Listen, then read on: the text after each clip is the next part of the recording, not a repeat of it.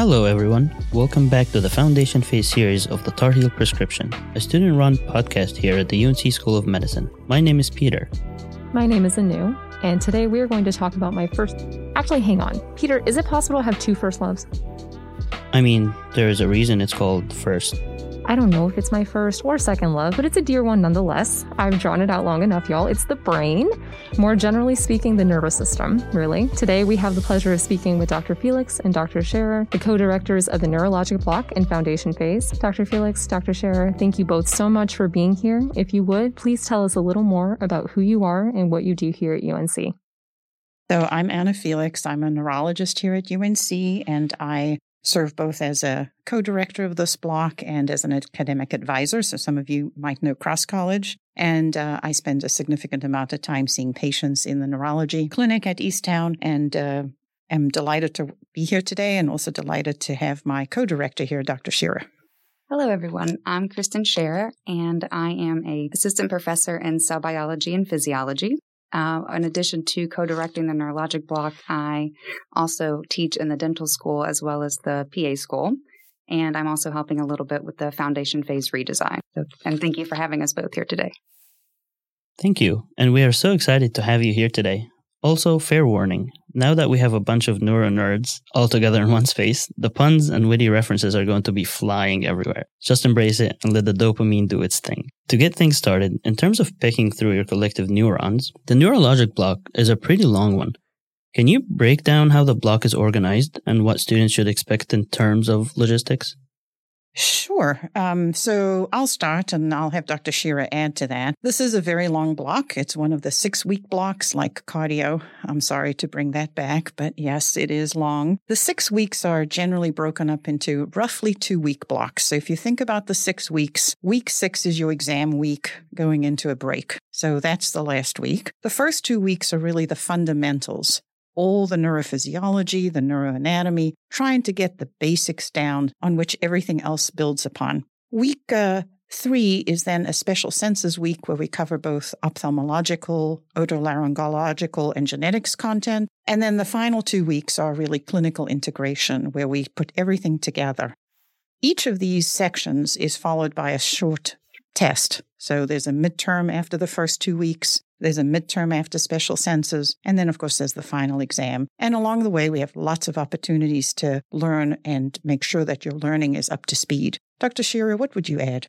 I think that's a pretty good description of the six weeks. The only thing I'll add is that we, uh, throughout the six weeks, we'll have various small group activities interwoven within. We'll have some modules, um, which will have practice tests associated with those at the end of each week. And um, also just to help um, keep you on track, we'll have weekly reviews for the exams, things like that. So that sounds really structured. That sounds great. Going off the theme of length, how should students pace themselves through this block to keep up with the huge volume of material? Any advice on cultivating self-care and endurance in this particular marathon? Absolutely. Um, so first, I would say, you know, keep up with us, stay on track, don't fall behind. I think when students fall behind, they tend to feel overwhelmed because the block does keep moving on. And you really need to have that foundational knowledge so that you can then appreciate all the clinical um, disorders that we'll talk about, which of course is everybody's favorite aspect of it. Things get so interesting when you can get to that. Um, in terms of self-care, you know, self-care means different things to everyone. So find out what works for you and then try to make sure that it doesn't become a chore. You know, something that you enjoy. And it can be as little as five minutes a day.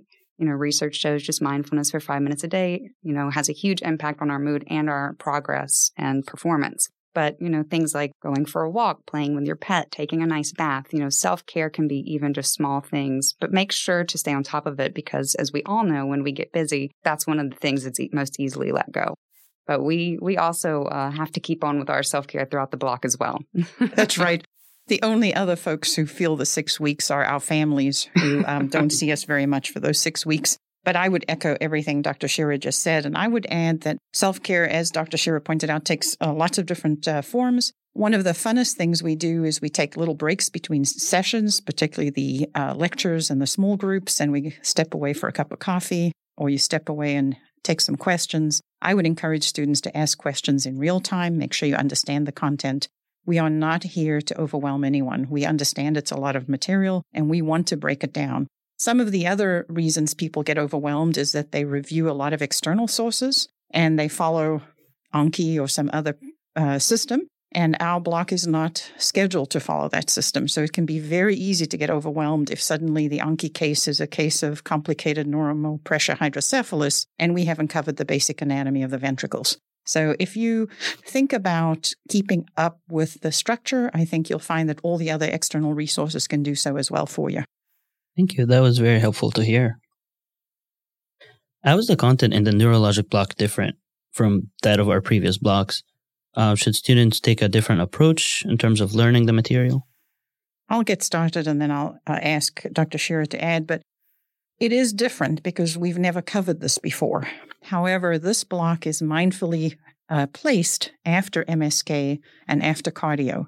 And the reason is that a lot of the fundamental physiological principles and anatomical principles follow on those two blocks. So we will review some of that content in that very first week. And then the material's brand new. So if you've never done a neurobiology uh, undergrad course, this may be very challenging. However, everybody should be ready to understand the fundamentals by the end of the six weeks. And we have data to show that this happens year after year, even though it doesn't seem that way at the beginning, as long as you take small bites. So it's really important that every day you take small bites of the material and try not to feel overwhelmed. Don't shoot, you know, to the end of the block and try and answer difficult questions. Take a step back and answer simple questions, and you'll get there.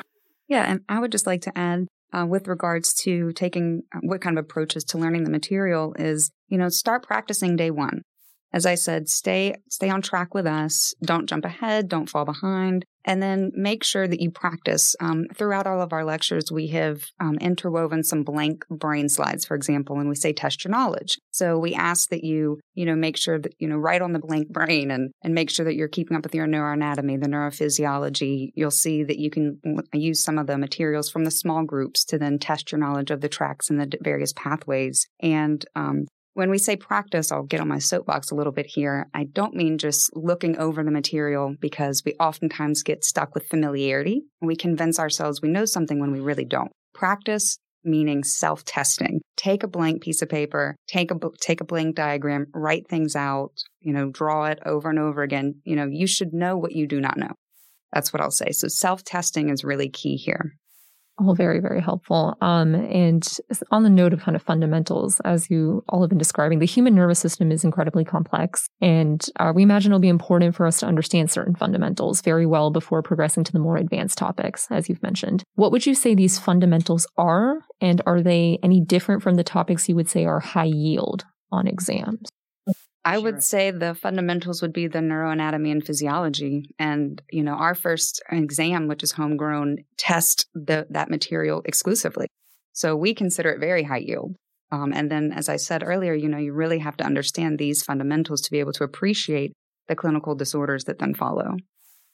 I agree. As a neurologist, our fundamentals are still physiology and anatomy. And without those, you can't really do much more. There's data actually to show that teaching integrated neuroscience requires having those fundamentals early on in the block so that the cases make sense. Having said that, we do integrate clinical cases from the very get-go. So week one has clinical cases, trying to make sense and make this interesting. After all, we're all going to be physicians and physician scientists. So this is about humans and human nature. So we try very hard to integrate that content, but hopefully it'll be fun and interesting while we do that. Yeah, we're looking forward to that. Um, you talked a little bit about third-party resources earlier, but how should students incorporate lectures and third-party resources into their studying for the assessment in this block? Because as students, we'll do that. Of course, and um, and we encourage you to use all the resources that make sense to your learning style. Um, the block has over forty faculty and staff. So I did the math a little bit. It's about five students to each one of those members of staff and faculty. So we've put a lot of work into breaking this up into small pieces. And I think whatever external resources you use, if you pace yourself similarly, that'll probably be the most beneficial to you. We have approximately sixty, sixty, sixty hours of lecture. Each of those has been reviewed and mindfully developed to align one hundred percent with step one content. So if you want to use external resources, I think the best use of lecture time would be to make sure you understand the concepts covered in lecture. That's how you'll be able to do N B M E-style questions. The lectures are basic, they're fundamental, but they cover the core content. And we do offer N B M E-style questions throughout the block, as uh, as as you'll find with other blocks. So that'll give you a chance to practice. Uh, the small group sessions will help you break this down. So small groups, again, are mindfully placed after certain content is delivered in lecture to make sure that you have a chance to review that content, understand it, draw it. And we've got lots of opportunities to draw and practice and do some more of that um, thinking work, so to speak. Doctor Scherer, what do you think? Well, I think I would just like to add that, you know, as Doctor Felix pointed out, our lectures are mindfully crafted based off of step one material. We test what we teach. You know, I think using outside resources is good as long as you're benefiting from it. Um, just be careful not to get bogged down in unnecessary detail. So speaking of assessments, um, we saw on the schedule that we have one homegrown exam and one N B M E exam before our N B M E final. How should students prepare differently for the homegrown versus N B M E exams? I guess my first uh, thought would be I wouldn't study that much differently. I would prepare the same way for both exams.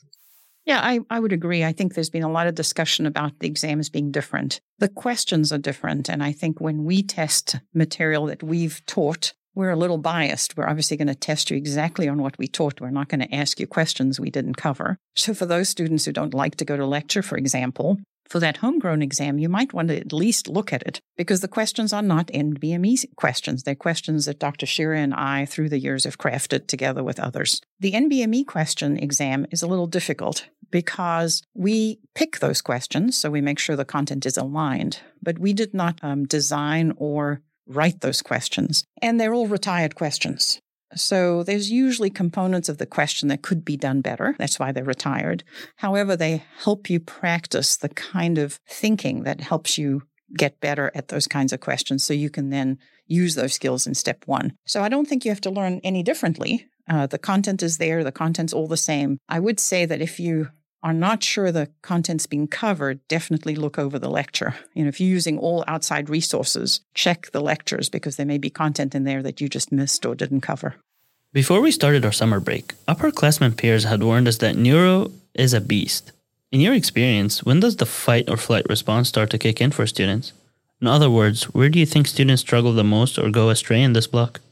Oh, that's a good question. I think um, it usually starts well. Um, this follows on the uh, brain, uh, the behavior course, which is a lovely course and most students do really well and it's short and you've just had a summer off. So most people come back feeling a little refreshed and feeling like they've got it somewhere along the first three weeks. I don't know if it aligns with a meeting or an email or something that happens. Step one becomes a reality and we can feel it in, as educators. We feel the tension when suddenly instead of focusing on the content at At hand, everybody's worried about step one, and they're practicing questions from cardio um, that happened last year. I think my word of advice would be don't practice anything else during this block because there is no time for that. It is a beast. It's never been done before. This is not review. This is your first time reviewing the material. And so in order to be well prepared for step one, spend six weeks focused on this content, mastering this content, and then you'll be able to do it come step one, and dedicated will be just that. If you try and divide your time and do other things during this block, I think that'll be a time you'll feel the stress and you'll feel like you want to run away. On the flip side then, uh, what would you say is students' primary source of serotonin or glutamate? What do they enjoy the most in this block? Again, I think Doctor Felix can probably speak most better to this one because uh, in my opinion, at least, I think students really enjoy the clinical aspect of the course. I mean, that's when things just really take a turn for the uh, the better, in my opinion, you know, when the cases start to get really interesting and intriguing. And then they get excited that they can use the fundamentals that they've learned. And they're like, I understand why that's doing what it's doing, you know. I, I would also add that in those first two weeks, we cover some tracts and some basic uh, brain anatomy. And I have seen the light bulb go off during those sessions. So whether it's drawing tracts or doing a brain cutting session, watching students with a brain specimen going through basic anatomy they just learned in a classroom, that kind of moment and feeling the passion of somebody who donated this specimen and understanding that everything that is who we are is in that specimen is probably the most, it's one of the most uh, special moments of the block. And then putting it together as we think about disorders. Something I always enjoy is students will sometimes come share their story with us. Uh, somebody last year shared their grandmother had a terrible tremor and had a, a deep brain stimulator, and their tremor got better. And I think sharing those experiences helps bring to life for other students and other colleagues um, how important the block is, and makes it more alive and less of a thing you have to know for step one and more of a thing that we all need to know to take care of our patients no matter what we do in life. Yeah, to piggyback a little bit off of what you said, the, the Brain Lab is really cool because, you know, looking at two D images on your laptop is one thing, but the second you come in and you see the brain, you realize it's not quite the size you thought it was, especially the spinal cord. It's tiny. But, you know, we have these big images where we point things out, and it's just totally not like that when you get to it in person. So the, the Brain Lab's really fun. And then, you know, as you also said, um, being able to have that aha experience, especially when we cover some type of uh, clinical case where you have had experience, whether it's your own personal experience or someone you know, you know, like that, you know, that's what they had, that's what they're suffering with. And so then it really, it starts to drive it home when you can make things relatable. And so it's definitely fun. Anytime you can make something relatable, it, you know, not only does it um, make it more fun for you and more engaging, but it also helps you retain that content. Well, on that note, Um, tell us your favorite region or aspect of the brain slash the nervous system, or a subject within neuroscience that really fascinates you. I have many. Um, so I think for me, the the few things that I like the most are how organized it is. You'll see that everything is just perfectly mapped out and organized the way it should be um, with relation to the body. Um, w- within that, I love the visual system. It is just a very strange, complicated system that I've just always been intrigued by. My favorite brain region specifically, I'd say, would probably be the hippocampus, because there's these subregions like um, the fusiform face area and the parahippocampal gyrus that uh, help, you know, help us identify faces specifically, or faces specifically, which I have just always loved, that we have a region of the brain specifically to d- designed to to see faces or to know where we are in space. I love that. Um, you know, I. I I uh, I hesitate to answer because it's like a mother being asked which is her favorite child. So I don't have a favorite region, but my favorite thing has to do with what I do for work, which is understanding the anatomy and the physiology, and then listening to a patient tell me their story, examining the patient using the reflexes and the sensory exam and the strength exam and the cognitive exam, and then coming up with an answer, even before you have any kind of testing. That to me is the best part of all of neuroscience, is putting it together. And it turns out we can do that even in twenty twenty-two. You don't always need a scan to figure out what's wrong with somebody. I know that's going to sound kind of like weird, um, but it is the most fun part of neurology. And I will add that we now have lots of treatments for all these conditions so we can make people better. And um, that is truly the most fun. Yeah, that's awesome. Can't wait for us to start having our fun parts about neurology soon. That is really amazing. There's so much to love right within the neurosciences. So thank you for trying to answer a difficult question. Um, that's pretty much all the questions that we had on our end, but are there any other thoughts or insights that you all would like to share, either about the block, being a med student, life in general?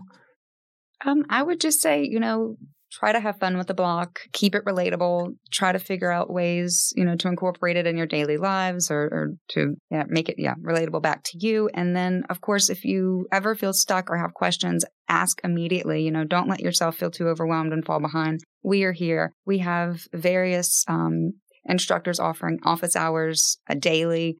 But if there's ever a time where you need more help, always, always reach out. We are here for you.